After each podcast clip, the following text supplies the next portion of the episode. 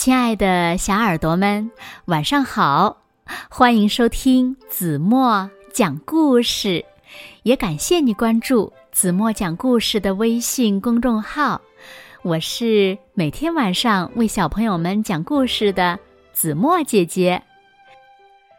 今天子墨要为小朋友们讲的故事呢，名字叫做《好心的大嘴狼》。大嘴狼伊戈尔。变成了好心的大嘴狼了吗？让我们一起来从今天的故事中寻找答案吧。小耳朵准备好了吗？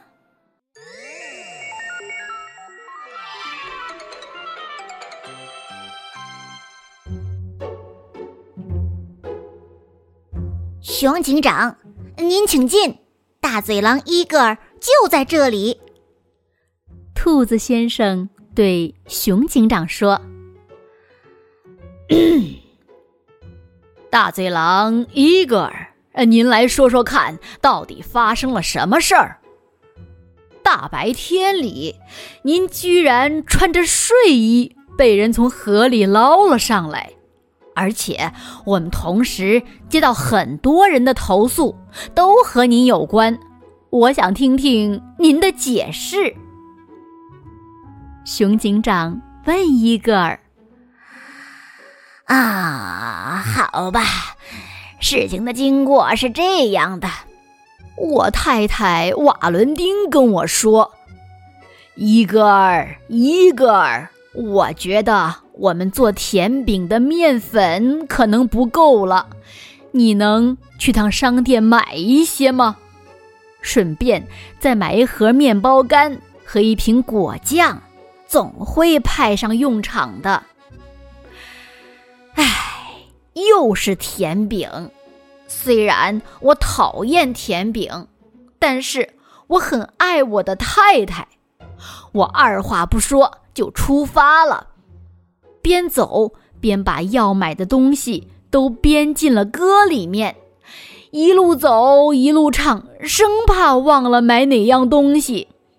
嗯，白葡萄酒烩兔肉，啦啦啦，酸辣烤乳猪，哩哩哩，小锅焖羊肉。哦，我买好了东西往回走，突然，你猜我看见了什么？一只小猪正在它的草房子里做饭，独自一人。毫无防备，我只好听从我的肚啊，不不不不，我的心。我赶紧跑过去，告诉他这样做有多危险，劝他呃去找隔壁的猪二哥。怕他出意外呀，我就一路跟着他，来到猪二哥家里。我发现哥哥的年纪比弟弟大不了多少。而且哥哥的房子也一样容易着火，眼看着呃就有两只烤乳猪了，真是太幸福了啊！不不不不，我是想说，真是太可怕了。幸亏我口才好，说服了他们去找猪大哥。于是我们三个又一路小跑的到了猪大哥的家里，那是一栋用砖和混凝土砌成的房子。嗯，然后呢？呃呃，然后我就一直跟着他们，殷勤又体贴的陪着他们。我甚至爬上了房顶，检查烟囱是否畅通无阻。朱大哥家的壁炉里正烧着大块的木柴，看到一切正常，我才放下了心。我准备回家了。嘿嘿，就在这个时候，你猜我在房顶上看到了什么？哈哈哈，一个圆乎乎、胖嘟嘟的小姑娘正沿着河边蹦蹦跳跳的往前走呢。她一边走还一边唱着歌，呃，哩哩哩，啦啦啦，我要去奶奶家。我又没忍住，我想跑过去一口，呃，不是不是不是，想跑过去救他，怕他掉进河里淹死。这个时候，砰！奶奶开着汽车猛地冲了过来，正好撞上我。天哪，天哪！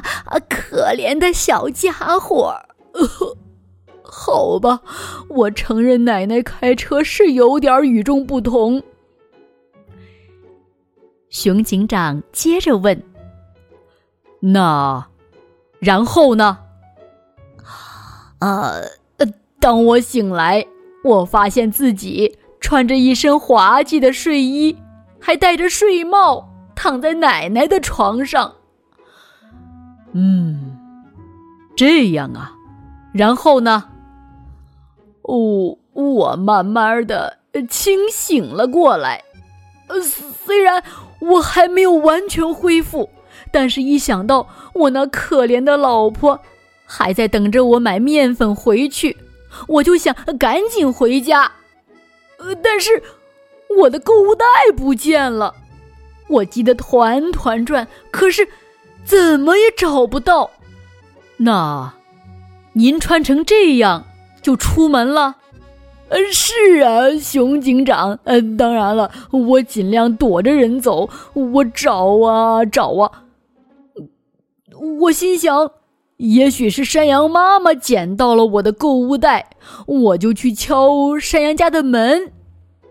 山羊妈妈说，她很抱歉，他没见到我的购物袋，还说。他很想用平底锅狠狠的揍我，呃，不是不是，他说他很想帮我，我可不想麻烦山羊妈妈。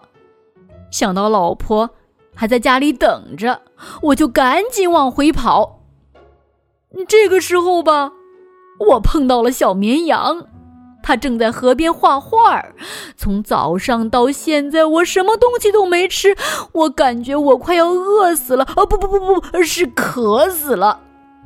我刚想弯下腰喝一口清凉的河水，没想到这么倒霉，一脚踩在一块石头上，哧溜一下，我就滑到了河里去了。我想，我可能活不成了。虽然我是一只强壮的大嘴狼，但是我一点儿也不会游泳啊！就在这个时候，多亏了勇敢的兔子先生，熊警长，他是我的救命恩人，是他把我从河里救了上来。好啦好啦，所幸大家都平安无事，我们正好也一起来庆祝一下，熊警长。您也留下来尝尝我做的甜饼吧，伊格尔，你也别走了，我邀请您的太太瓦伦丁一起来，还有……兔子先生正说着，门突然响了起来，咚咚咚！哎呀，朋友们都来了，太好了，快进屋吧，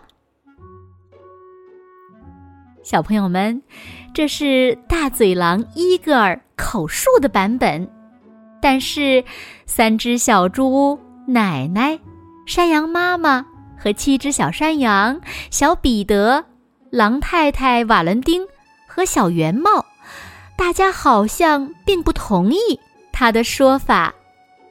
难道故事还会有另外一个版本吗？那大嘴狼到底是不是好心的大嘴狼呢？这一次。兔子先生还能让大伙儿坐在一起享用美食吗？谁也不知道大嘴狼伊格尔怎么会穿着睡衣掉进河里。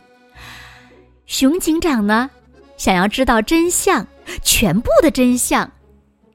那大嘴狼伊格尔会说出真相吗？他心里到底有没有鬼呢？答案呀，要小朋友们。到图画中去寻找，没错，真相呀就在每一页图画中哦。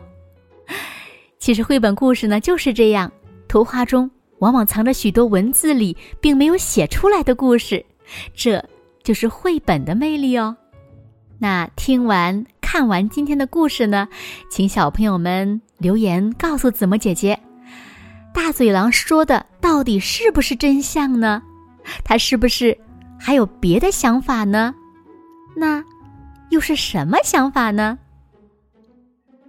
子墨期待着小朋友们精彩的留言呢。好了，那今天就到这里了。明天晚上八点半，子墨依然会在这里，用一个好听的故事等你回来哦。你一定会回来的，对吗？如果小朋友们喜欢听子墨讲的故事，不要忘了在文末点亮再看和赞，给子墨加油和鼓励哦。当然了，也希望小朋友们把子墨讲的故事分享给你身边更多的好朋友，让他们呀和你们一样，每天晚上八点半都能听到子墨讲的好听的故事，好吗？谢谢你们喽。那现在。睡觉时间到了，请小朋友们轻轻的闭上眼睛，一起进入甜蜜的梦乡啦。完喽。